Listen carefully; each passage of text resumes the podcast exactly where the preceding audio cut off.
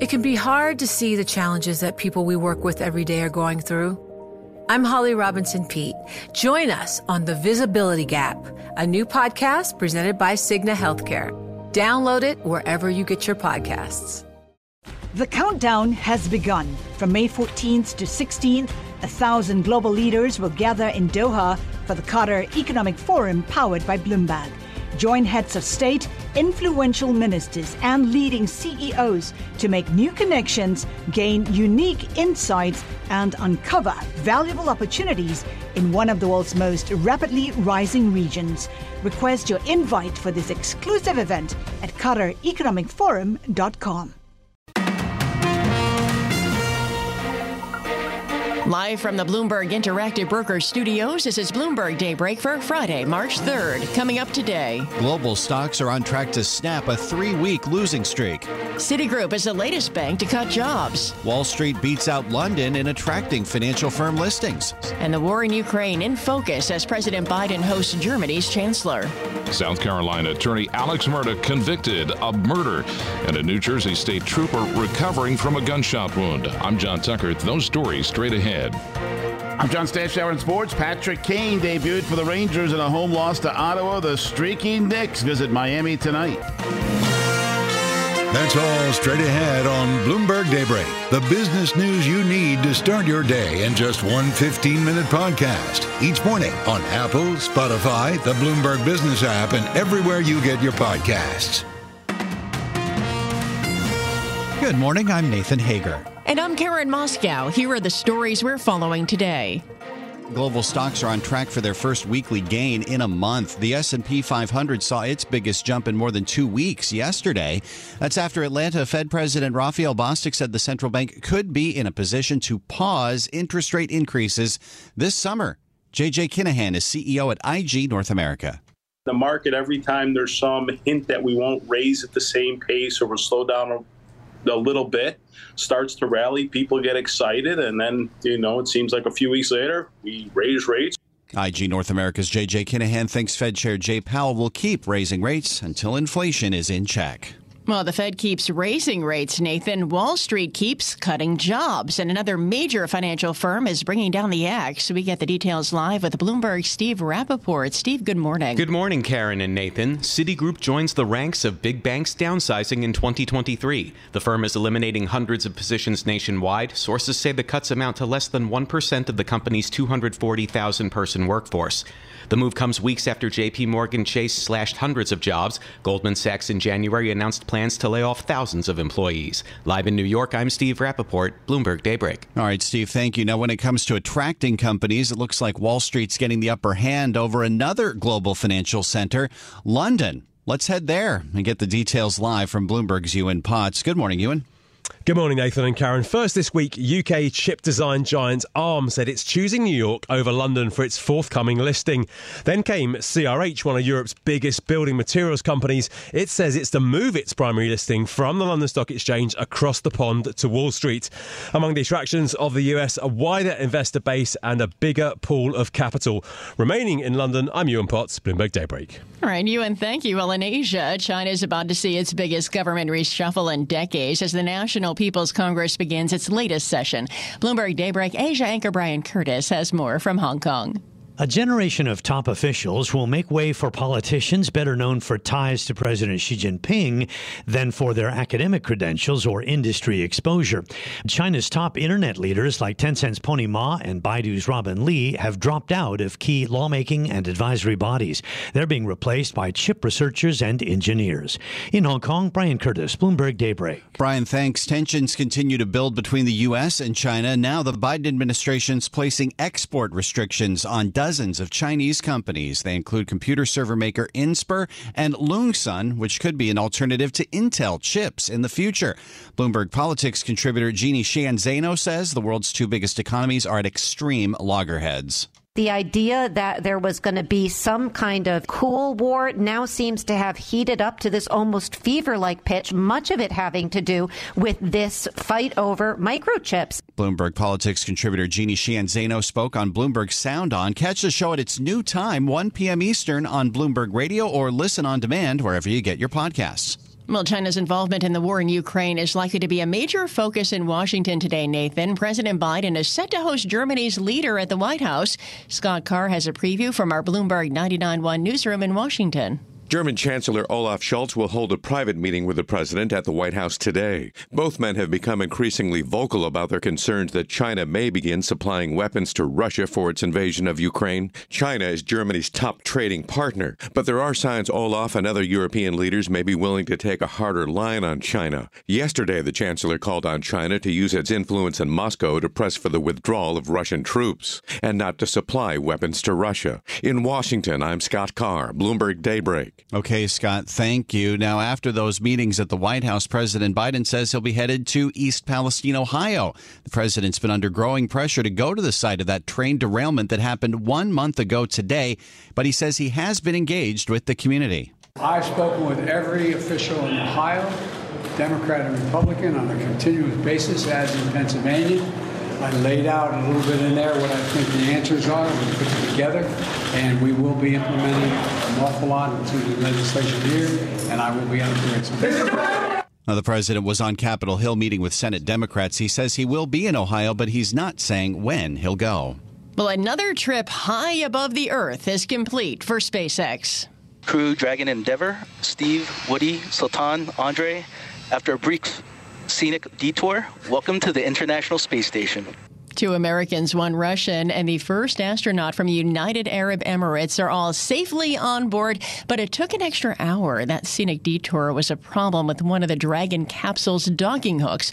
The crew's six astronauts had to wait about 65 feet from the space station while SpaceX flight controllers came up with a fix. Finally, Karen, if you drive a Ford, don't miss that auto payment. With loan delinquencies up, the automaker has filed for a patent on technology that could remotely shut off your car radio, air conditioning, or other features, lock you out of your vehicle, send nonstop beeps while you're driving, or even disable the engine if you miss a payment on a Ford vehicle.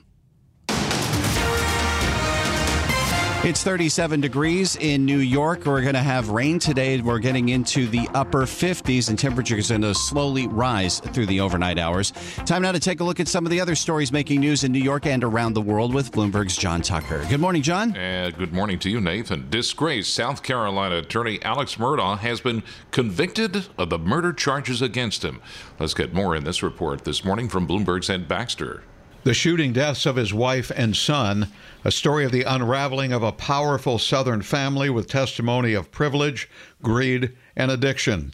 Judge Clifton Newman. The jury has now considered the evidence um, for a significant period of time, and um, the evidence of guilt is overwhelming. Murdaugh now faces 30 years to life for each charge. Court reconvenes this morning for sentencing. In San Francisco, I'm Ed Baxter, Bloomberg Daybreak. A New Jersey state trooper shot in the leg in Paterson yesterday morning is expected to recover. The trooper was on patrol near the Paterson home of Congressman Bill Pascrell Jr. The state police wouldn't release any other information. The House Ethics Committee says it's opened a probe into a series of alleged unlawful acts by freshman New York Republican Representative George Santos. The panel will look into a range of allegations, including whether Santos engaged in sexual misconduct involving an individual seeking employment in his congressional office. And a congressional watchdog says that progressive Democrat Alexandria Ocasio Cortez might have broken House rules when she attended the 2021 Met Gala in New York in a rented designer gown. A report by the Office of Congressional Ethics prompted the House Ethics Committee to decide it should continue to investigate whether she violated rules and accepted impermissible gifts. The white strapless dress had tax the rich in big, bright red letters running down the back of it. And Columbia University has just become the first Ivy League school to permanently drop the SAT and the ACT. Columbia Admissions first dropped the requirements for SAT and ACT during COVID, is now making the change permanent. It calls its review of student applications still purposeful and nuanced and says it respects various backgrounds and voices. Global News 24 hours a day, powered by more than 2,700 journalists and analysts in over 120 countries. I'm John Tucker. This is Bloomberg. Nathan. Thank you, John. Time for our Bloomberg Sports Update brought to you by Tri State Audi. Good morning, John Stashower. Good morning, Nathan. Patrick Kane's day began with his introductory press conference at the Garden. He talked about coming to New York after 16 years in Chicago. It could be a good experience and um, get out of the comfort zone a little bit and be able to, uh, you know, play for a different franchise, different team, and um, you know, like I said, obviously they have a great, great team here, so you're coming into a good situation. And then came Kane's Rangers debut. The store outside the Garden sold out of his number 88 jerseys. Kane and the Rangers took a lead at the third period, but Ottawa scored three times and won five to three, and the Rangers have now lost five of their last seven. If they were in the Western Conference, they'd be tied for first. In the East, they're tied for fifth. Rangers play tomorrow in Boston, and the Bruins have 15 more points than any other team. They just set an NHL record for the fastest ever to 100 points. The Bruins won 7 to 1. It was their ninth win in a row. The Nets are in Boston tonight. The ex-net Kyrie Irving last night 42 points and Dallas's win over Philadelphia. And his teammate Luka Doncic scored 40, only the fifth time in the last 30 years that in a regulation game teammates both scored 40 or more. Knicks bring their seven-game winning streak tonight to Miami, and then they play in Boston on Sunday. So it's a weekend of New York at Boston, the Nets, then the Rangers, then the Knicks in consecutive days. College basketball, Antoine Davis, who plays for Detroit Mercy, missed a three point shot at the end of his team's season ending loss. It ended his career. Had the shot gone in, Davis would have tied Pete Maravich's record for most career points in NCAA history. John Stashower, Bloomberg Sports. The countdown has begun. This May, a thousand global leaders will gather in Doha for the Qatar Economic Forum powered by Bloomberg, held in conjunction with our official partners, the Qatar Ministry of Commerce and Industry and Media City Qatar, and premier sponsor QNB. Join heads of state, influential ministers, and leading CEOs to make new connections and gain unique insights. Learn more at QatarEconomicForum.com. Live from coast to coast, from New York to San Francisco, Boston to Washington, D.C., nationwide on SiriusXM, the Bloomberg Business app, and Bloomberg.com. This is Bloomberg Daybreak. Good morning. I'm Nathan Hager. When it comes to relations between the U.S. and China, tension seems to be the baseline at this point. The latest case in point dozens of companies in the Chinese tech sector have been added to the U.S. export restriction list. Those tensions with Beijing could color discussions on Ukraine today when President Biden hosts German Chancellor Olaf Scholz at the White House. For more on all this, we're joined this morning by Terry Haines, the founder of Pangaea Policy. Terry, good morning. Are we close to a brink when it comes to U.S. China relations? Good morning, Nathan. Uh, the right question to ask. I think the answer is no. I think we've been in a cold peace for about the last four or five years, and it is now becoming painfully clear, not just to U.S. markets, but uh, to average citizens, uh, that that's where we are. And, you know, unfortunately, that's where we're going to be for a while. What does it mean for the market when we have these latest moves, like these dozens of companies coming under similar restrictions, like Huawei did uh, a couple years back, and of course the ongoing effort to get more of the world to crack down on China's access to chips? Uh, I think markets. Uh, make a, uh, a, a big mistake. Uh, markets always assume that what they care about the most will be also what political leaderships care about the most. And I think that's not true. And uh, we're we're at a we're at a position now. I think we're going to get some uh, more clarity in the next days uh, from China, uh, thanks to the Party Congress just starting, uh, the, about what their intentions are. But you've got a situation here where, in addition to the uh, the broader kind of geopolitical moves and the sanctions and the like, you've also got two recent actions uh, that ought to give markets pause. One of which is the uh, you know then this is this comes after the China balloon and everything. But uh, mm. one is that you've got essentially uh, China kicking out Western accounting firms, and the second is whether or not and to what extent. Uh, the Chinese leadership is seeking political control over the central bank. Uh, the net net of that is not so much a China versus uh, uh, Western problem with accounting and the like. It's that uh, there is an attempt here to uh, come up with a very different alternative uh, than uh, kind of the standard Western system that will affect uh, all of that will affect uh, the, how investors look at China in the future. So, you know, we could be on the cusp of a real serious uh, uh, change in the way in which China is doing business in the markets itself. While we're waiting for that National People's Congress to begin this weekend, we've been hearing a lot of rhetoric from the Biden administration warning China not to get more involved in the war in Ukraine. This idea that China could provide lethal aid to Russia. Is that a real concern for markets? Uh, absolutely, it's a real concern for markets, and that that is the uh, the underpinning of what the what President Biden and Chancellor Scholz of Germany will be talking about at the White House today. And to me, the uh, the, the most interesting part of the, that meeting, which will happen today, is that it's private. Uh, these things are usually uh, opportunities to uh, glad hand and wave and have a series of public uh, interactions. Uh, the fact that these are the, these meetings are private, although I expect we'll see them together in public at least a little bit, uh, indicates that a couple of things. You, you, that you've got uh, strategic unity and uh, that there's a serious focus on wanting to come together on uh, on the tactics, on the, the things on ammunition and you know the things that actually matter. Uh, so strengthening the Western alliance uh, overall. So yeah, it's a big deal for markets because it shows.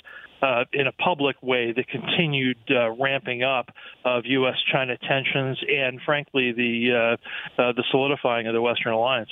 Our last minute here, given that those discussions are going to be happening in private, are you expecting that they're really going to get into some nitty gritty here, some uh, real strategizing in terms of what happens with the Allied support for Ukraine in the second year of the war? I think that, yes. I think that the, uh, the there has been uh, unity always on the the broad goals, uh, but now we're down to the nitty gritty on exactly uh, on exactly how the Western allies are going to achieve that. And you know, so I think that's uh, you know I think that's a big deal, frankly. This is Bloomberg Daybreak Today, your morning brief on the stories making news from Wall Street to Washington and beyond. Look for us on your podcast feed at 6 a.m. Eastern each morning on Apple, Spotify, and anywhere else you get your podcasts. You can also listen live each morning starting at 5 a.m. Wall Street time on Bloomberg 1130 in New York, Bloomberg 99.1 in Washington, Bloomberg 1061 in Boston, and Bloomberg 960 in San Francisco. Our flagship New York station is also available on your Amazon Alexa devices. Just say, Alexa, play Bloomberg 1130. Plus, listen coast to coast on the Bloomberg Business app, SiriusXM Channel 119, the iHeartRadio app, and on Bloomberg.com. I'm Nathan Hager. And I'm Karen Moskow. Join us again tomorrow morning for all the news you need to start your day right here on Bloomberg Daybreak.